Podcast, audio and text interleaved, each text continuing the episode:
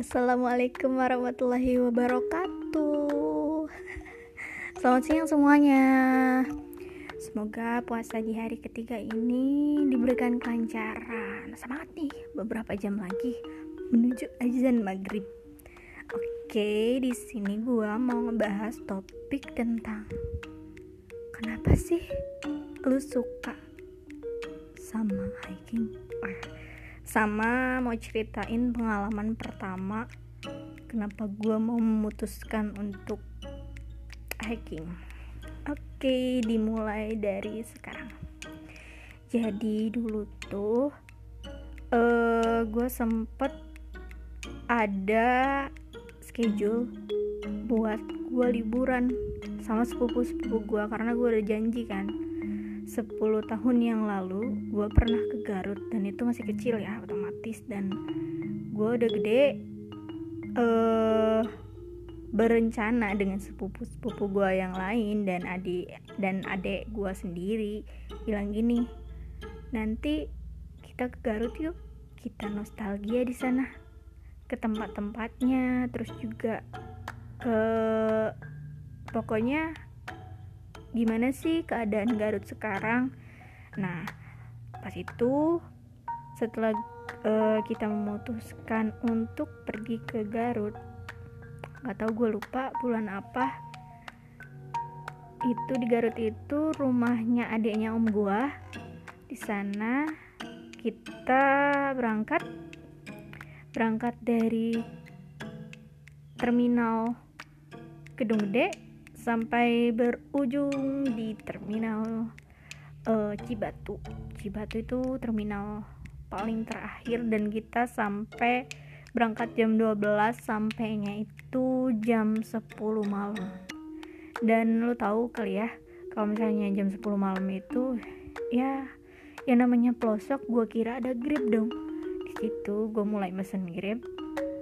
Pas gue tahu ternyata anjir susah banget nyari grab Oke, sesampainya di stasiun Cibatu itu kan langsung tuh banyak uh, kayak ojek gitu tuh nawarin, ayo neng mau ke mana gitu, bilang kan mau ke Karangpawitan nih.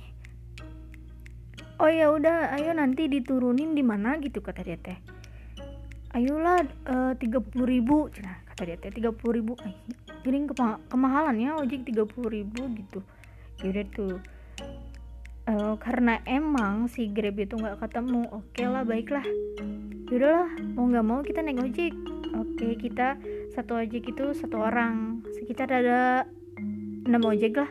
6 sampai 7 ojek kita sampai di nggak tahu di mana diturunin di situ. Dan habis itu kita lanjut naik angkot sampailah di rumah adiknya om gua itu jam 12 malam oke kita sampai. Ternyata pas sampai itu kita udah disiapin makanan dong ya ampun. Betapa enaknya. Dan alhamdulillah. Karena emang kita juga belum makan juga ya. Cuman ngemil-ngemil pas di stasiun Purwakarta kayak jajan-jajan gitu. Dan akhirnya kita makan dulu tuh jam 12 malam bayangin makan. Dikira sahur kali ya. Terus abis itu kita kita selesai makan beres-beres semua buat istirahat. Oke buat hari pertama dan hari kedua kita memutuskan untuk nostalgia ke tempat-tempat dulu yang pernah kita kunjungi pas waktu kita kecil dulu. Nah udah satu hari dua hari udah lewat. Nah pas hari ketiga nih ada yang berencana ngajak ini uh, kita muncak yuk. Ah, muncak ke mana kan di Garut itu ya terkenal dengan Gunung Pagucinya, Papandayan, Guntur, Cikuray. Nah, sedangkan mereka ngajaknya ke Gunung Guntur. Kita ke Guntur yuk. Eh tapi seru gak sih? Nanti gimana treknya? Terus apa aja gitu yang harus disiapin? Oke lah ya udah. Amin satu memutuskan untuk fix ikut. Oke baiklah, kita prepare semuanya karena kita adalah pemula mau nggak mau ya perlengkapan semua seperti jaket, carrier, sepatu, sepatu masih pakai sepatu ala-ala gitulah. Sepatu sepatu sporty gitu jadi ya mau gimana ala kadarnya karena nggak tahu ya. Terus habis itu juga persiapan semua obat-obatan makanan air yang penting ya terus juga jaket baju dan segala macamnya. Kita prepare dan keesokan harinya tiba-tiba jam 9 pagi itu gue dapat kabar SMS dari pasien SK gue pasien studi kasus gue jadi si jadi gue tuh uh, punya pasien pasien komprehensif di mana gue harus membimbing si ibu itu dari hamilnya terus persalinannya gue harus ada kemudian juga masa nipas sama ngurus bayinya. Nah di situ dia ngabarin gue teh aku udah di bubidan nih udah pembukaan sekian. Nah nah loh anjir. Di situ sontak gue langsung nangis dong gue langsung nangis kejar dong. Karena gue tahu gimana perjuangannya gue dapetin pasien itu tuh. Susahnya minta ampun sampai pulang malam sendirian. Terus sampai nyari ke sana kemari nggak tahu. Nggak tahu deh. Sampai nangis nangis ternyata gue dapet kabar kayak gitu karena emang sebenarnya taksiran persalinannya itu dua minggu yang akan datang. Kenapa gue memutuskan untuk ke Garut? Karena gue gue pikir oke okay lah masih dua minggu lah masih ada waktu buat gue liburan biar gue nggak stres gitu. Tapi ternyata dia maju dari prediksi. Dia maju dong dua minggu. Ya gimana ya? Di situ bener-bener dilema banget bikin gue udah pusing kelengan sampai nangis kejar-kejar sampai gue di, di videoin SW sama sepupu gue ah bodo amat lah. Intinya yang mengerti apa yang gue rasanya diri gue sendiri gitu.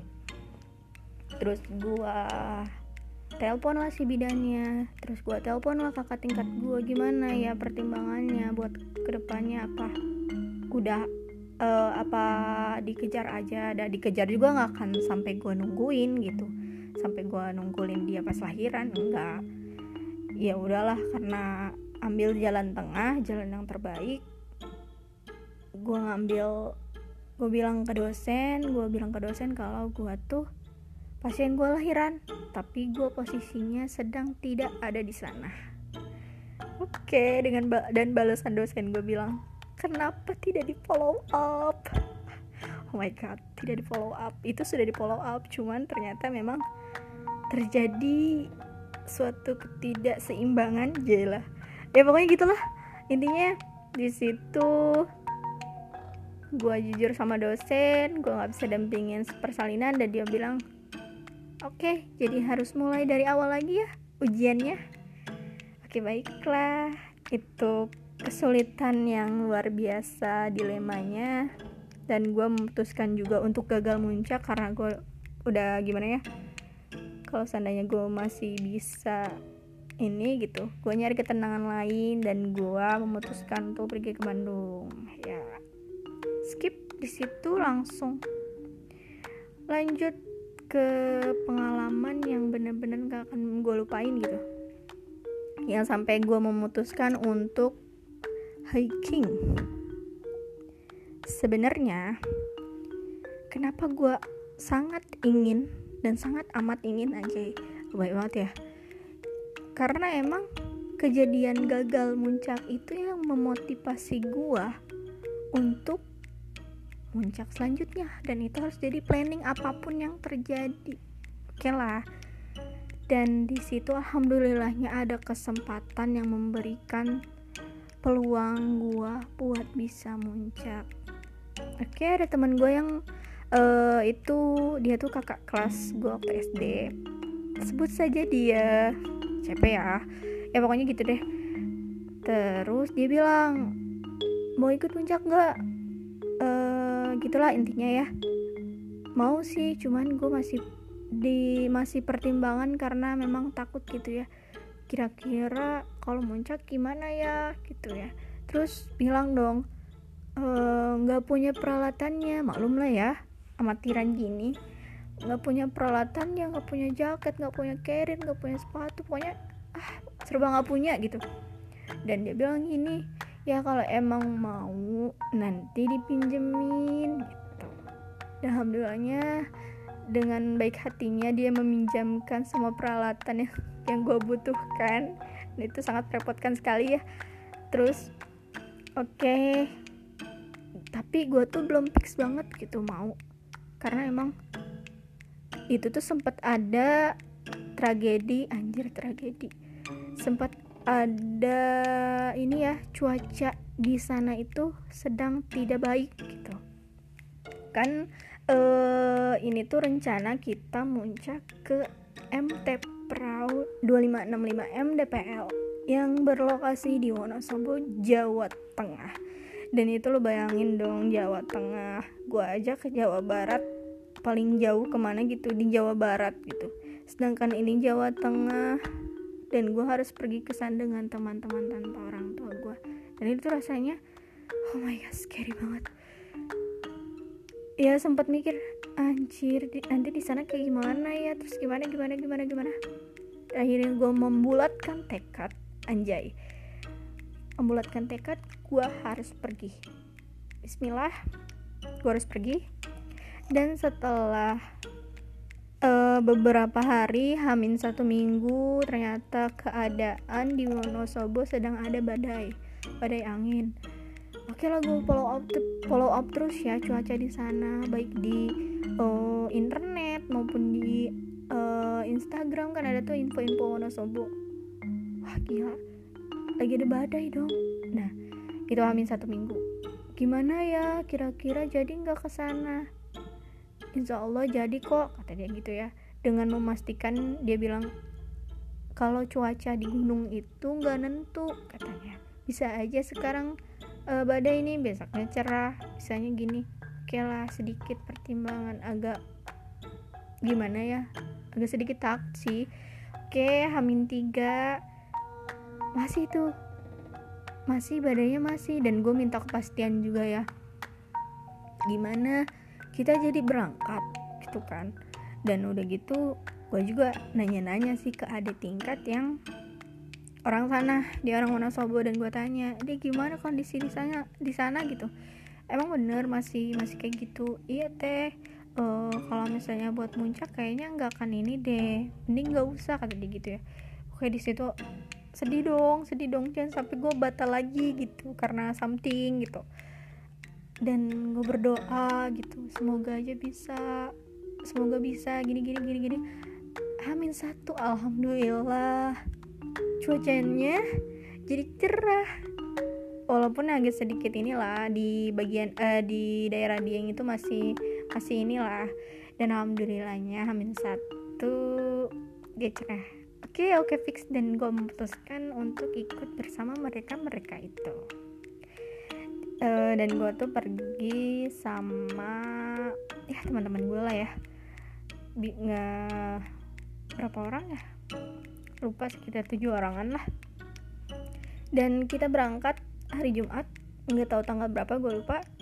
Hari Jumat dan gue bilang gini kita berangkat abis selesai gue kuliah ya soalnya gue nggak berani bolos. Anjir anak baik banget kan gue nggak berani bolos soalnya gue pernah sih bolos dapet konsekuensinya enak ya udah. Setelah itu ternyata biasanya kan gue pulang kuliah tuh sore dan ternyata gue kuliah itu siang udah pulang udah beres tuh ya. Dan gue kabarin tuh mereka e, kayaknya kita berangkat abis maghrib aja deh soalnya gue udah beres gitu. Kuliah nggak nyampe sore. Oh ya udah oke. Okay. uh, bisnya juga berangkat abis maghrib. Oke okay lah kita stay tuh uh, semua stay maghrib kita otw gue nunggu temen gue ngejemput sampai kita nunggu di di dekat hotel Mercure Karawang. Kita nunggu dari setelah habis maghrib uh, nunggu di situ beberapa jam? Dibilang itu jam 7 lah kita otw sampai terminal Mendolo. Di situ ternyata si bisnya tuh ada kendala bilangnya gini kayaknya keberangkatan agak telat deh soalnya masih macet di daerah Bekasi. Oke baiklah. Kita tunggu tuh ya. Oke gue dengan sabar menunggu dengan teman-teman lainnya dengan bercanda canda-canda terus juga ngobrol uh, sambil makan pop mie segala macem gitu. Dan akhirnya ternyata jam 7 lewat jam 8 lewat jam 9 lewat jam 10 dong dia datang bisnya jam 10 baru datang dan itu rasanya kesel tapi mau gimana? Oke jam 10 berangkat dari terminal Kelari menuju terminal Mendolo. Zzz, selama perjalanan. Lo pengen tau gak sih? Ternyata gue baru tahu dan baru punya pengalaman naik bis yang gilanya minta ampun bawahnya.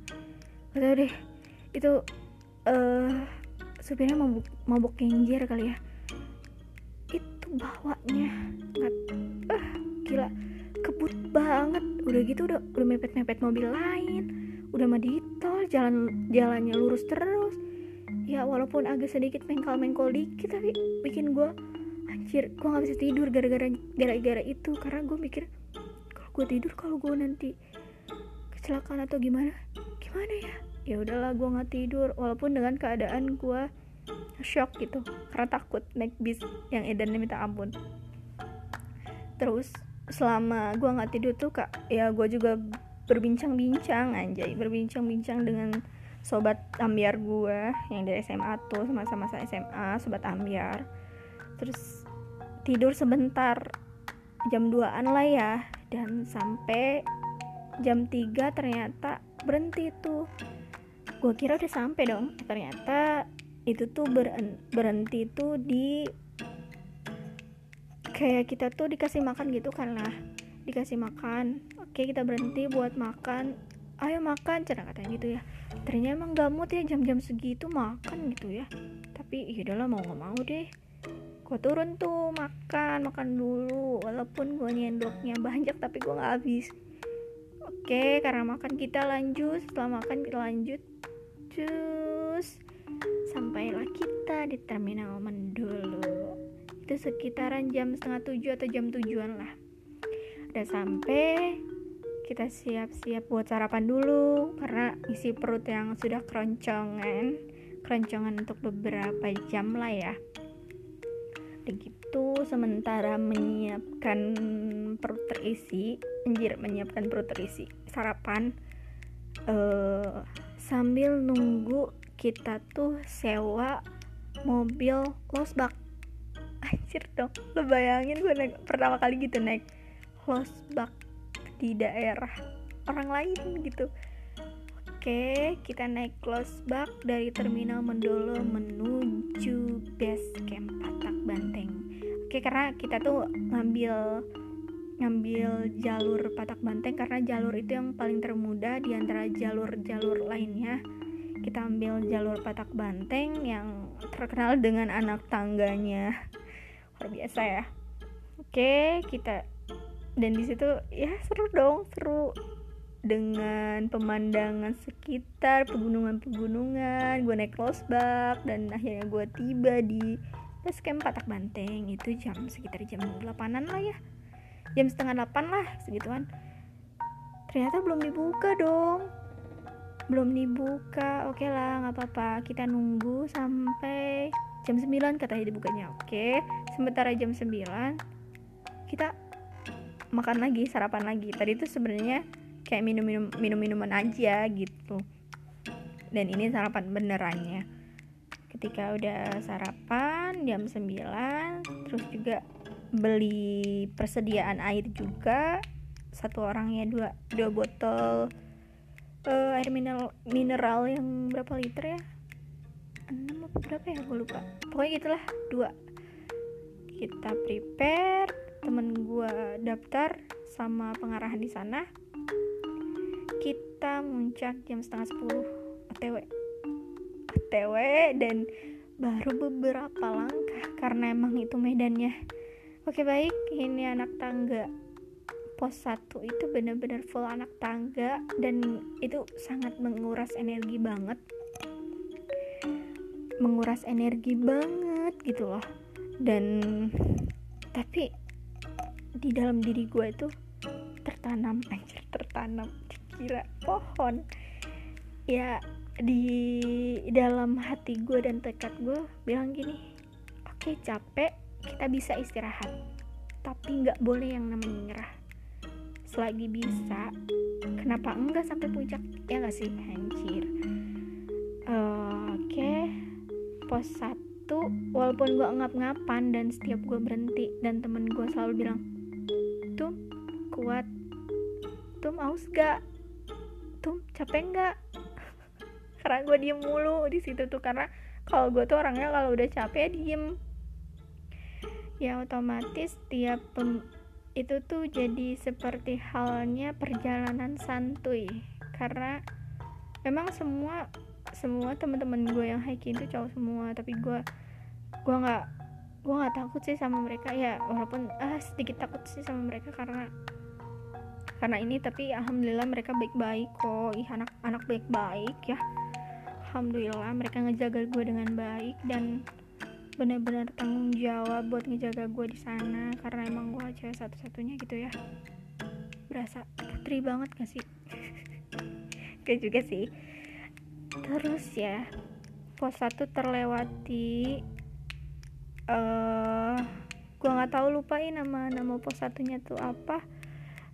Terus habis itu kita lanjut ke pos 2 yang treknya masih anak tangga tuh ya. Masih anak tangga sama anak anak-anak tanah. Ya anak tanah enggak sih kayak kayak anak tangga cuman ada sedikit-sedikit tanahnya gitu. Di pos 2 kita berhenti di warung. Nah di warung itu uh, kita berhenti sejenak buat uh, mengisi mengisi energi. Ngecharge energi kita biar nggak kendor gitu uh, di situ kita ngemil-ngemil minum terus juga ciri khas banget kalau di situ tuh semangka. Di situ selalu disediain tiap orang tuh pasti ada yang jualan semangka. Dan itu sangat menggiurkan ya ketika kita mengalami suatu kecapean. Mengalami suatu kecapean. Ya, intinya gitu deh. Suka banget sama semangka. Semangka favorit deh intinya dan udah gitu udah selesai kita berbincang-bincang dan istirahat di situ kita melanjutkan perjalanan ke pos 3 dan lu pengen tahu gak sih bagi gua seorang perdana dan itu tuh begitu asli ya itu itu medan tersulit tersulit dibandingkan yang tadi kan cuma anak tangga gitu ya anak tangga sama dataran-dataran tinggi tanah yang lumayan bisa terjangkau sama kita.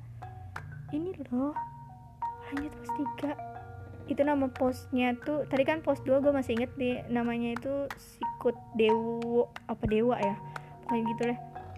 Terus juga yang ketiga itu pos cacingan. Emang bener-bener cacingan tuh pos. Gak paham deh gue. Yang jalurnya tuh ya trek nya bener-bener kata gua sih kalau kata-kata pemula sih itu lumayan sulit. Karena emang dari gua harus mesti mesti gimana ya sampai pakai trekking pole gua harus manjat gitu terus sampai ngerangkak-rangkak terus juga banyak istirahatnya gue di situ karena emang menguras energi banget terus juga pokoknya poster ter ter ter gitu buat gua. Dan akhirnya selama penantian gua akhirnya kita sampai di puncak. Itu sekitar jam setengah empat dan alhamdulillah setelah itu kita mulai dirikan tenda. Sebenarnya mereka sih yang dirikan tenda. Gua sama gua sama Pahmi itu uh, masak. Gua sama Pahmi masak dan selebihnya Bayu uh, Bayu, Faisal, Dika, terus juga siapa sih? Yana, terus sama si AA itu. Ih kok gue jadi lupa sih? Pokoknya Eja. Nah itu mereka itu ngediriin tenda. Sebenarnya di pos 3 itu mereka tuh ada yang duluan gitu. Ada Eja sama Yana duluan dan carrier gua karena gua kecapean ya. Sini deh gua bawain uh, ada Yana yang mau, mau bawain gue carry gitu sampai ke puncak. Anjay tuh orang baik banget ya. Alhamdulillah sih punya teman kayak gitu bisa dimanfaatkan dalam situasi hal kayak gitu. Anjir nggak kok. Alhamdulillah udah udah diriin tenda dan gue gue juga udah selesai masak juga. Kita makan deh oke sehabis makan kita memutuskan untuk istirahat dulu. Dan istirahat mereka tuh istirahat tuh ya. Ika, Eja, terus juga Yana sama Faisal mereka tidur. Mereka istirahat. Kalau gue Bayu sama Pami itu nggak bisa tidur. Kela kita jalan-jalan keluar dulu. Lihat-lihat pemandangan. Dan gue bilang di situ eh gue pengen ini dong pipis. Antar tapi lu jangan pada ngintip ya kata gue gitu bilang ya. Oke gue gue pis dulu nyari posisi yang bener-bener aman gitu. Ternyata ada tawon dong di beberapa posisi itu. Ya udah deh gue pindah. Mau nggak mau ya.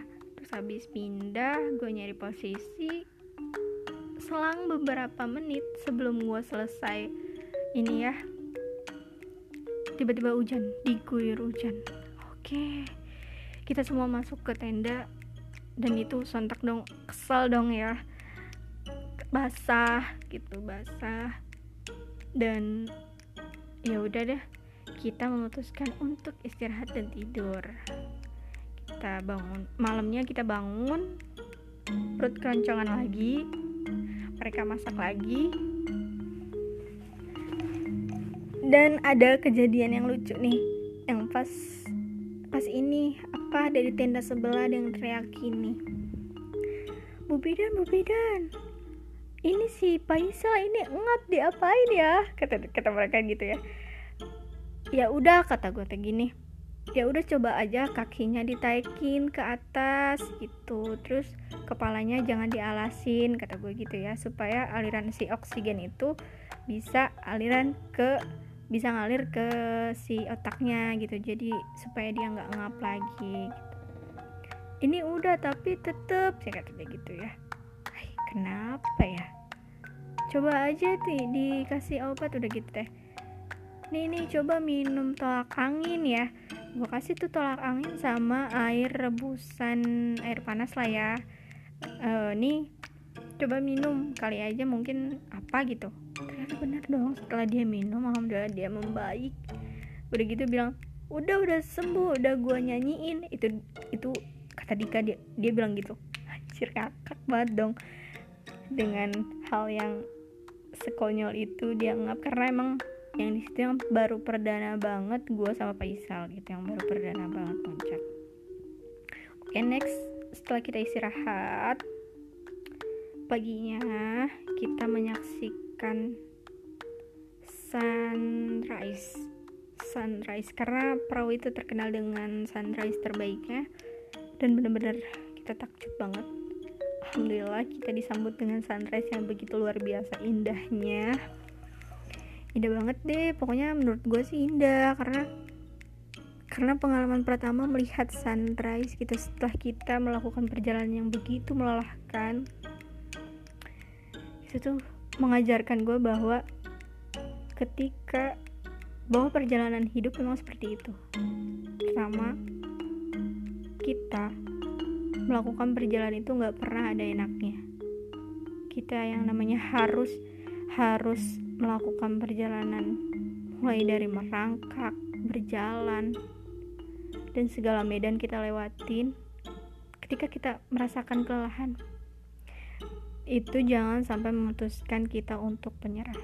Karena jika kamu memutuskan untuk menyerah ketika di depan sana sudah terlihat adanya apa ya suatu hasil yang begitu indah gitu. Kenapa enggak? Kenapa harus nyerah?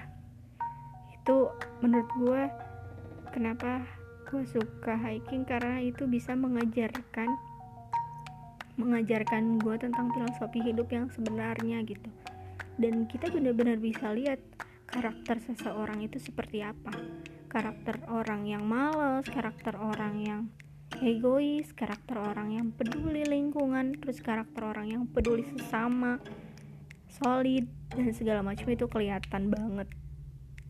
Ketika lo muncak dan itu benar-benar real terjadi dan gak tau kenapa pengalaman yang paling adem gitu.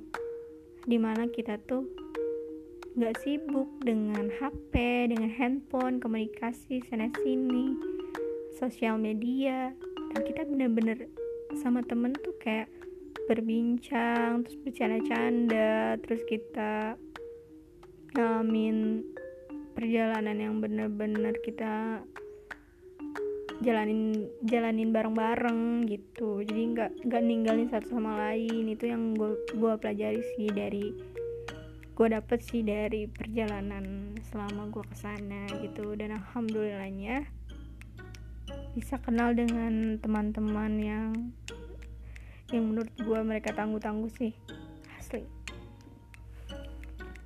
Oke selanjutnya kita memutuskan untuk berfoto-foto ria. Ya tahu dong karena abadikanlah suatu momen karena tidak akan karena kamu tidak pernah bisa mengulang momen di tempat, waktu, dan orang yang sama. Itu prinsip gue, karena ketika gue menemukan sesuatu hal yang memang langka, memang kayak kejadiannya tuh bisa terjadi cuman eh, nggak uh, akan terjadi dengan waktu dan durasi yang sama gitu oke kita abadikan di abadikan suatu momen dalam bentuk foto, video dan lain halnya. Setelah kita sudah puas sudah puas dengan keindahan yang di sana akhirnya kita memutuskan untuk pulang. Kita balik ke base ke base camp. Perjalanan menuju perjalanan pulang dan perjalanan pergi itu memang sangat berbeda ya kalau perjalanan pulang kan itu otomatis turun ya. Tapi itu medannya medannya diperberat juga karena memang sebelumnya hujan juga. Terus juga ada perbaikan perbaikan juga sih dari ranger ranger yang di sana. Uh, sedikit medannya tuh licin ya karena memang bekas hujan terus lumpur-lumpur kayak gitu ada ya licin lah. Pokoknya lebih lebih sulit dari awal gitu ya ya udah mau nggak mau. Dan alhamdulillah sampai di sampai di bawah di base camp gue juga memutuskan untuk ini ya untuk beli beli pernak pernikin gitu deh.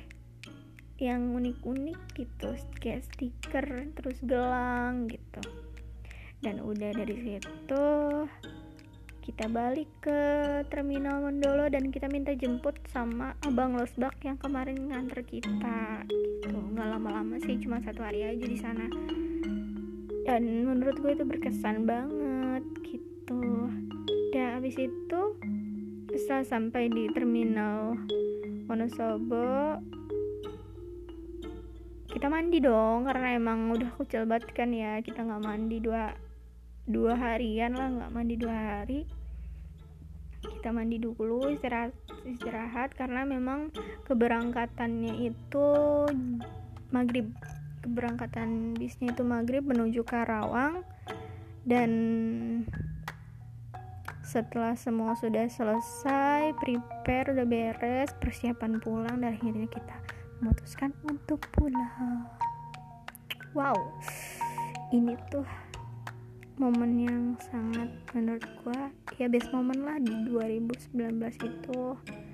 Di penutupan akhir 2019 walaupun memang sebelumnya terjadi terjadi hal yang memang gak enak di hidup gue banyak hal-hal yang gak enak di hidup gue baik baik dari keluarga baik dari percintaan juga terus juga baik dari hal-hal yang lain gitu ya tapi semenjak dari situ gue memutuskan untuk suka gitu. Atau kenapa suka. Karena emang ada pengalaman yang gak kita dapet gitu. Mau di bangku sekolah bangku kuliah gitu. Udah sih gitu aja. Kayaknya panjang banget nih gue ngomong. Tapi ya dengerin aja deh semoga pengalaman gue bisa jadi motivasi buat kalian. Kalau misalnya untuk menjalani suatu kehidupan jangan pernah menyerah pada satu kejadian yang menuntut anda menyerah. Ngerti nggak maksud gue ah, pasti ngerti. Intinya segala sesuatu yang sulit akan terlewati. Pasti ada ke kemudahan. Yang ngasih seperti surat al-insyirah yang ngasih di situ bahwa di balik kesulitan pasti ada kemudahan. Itu aja. Oke okay. akhir kata gue tutup dengan salam. Assalamualaikum warahmatullahi wabarakatuh.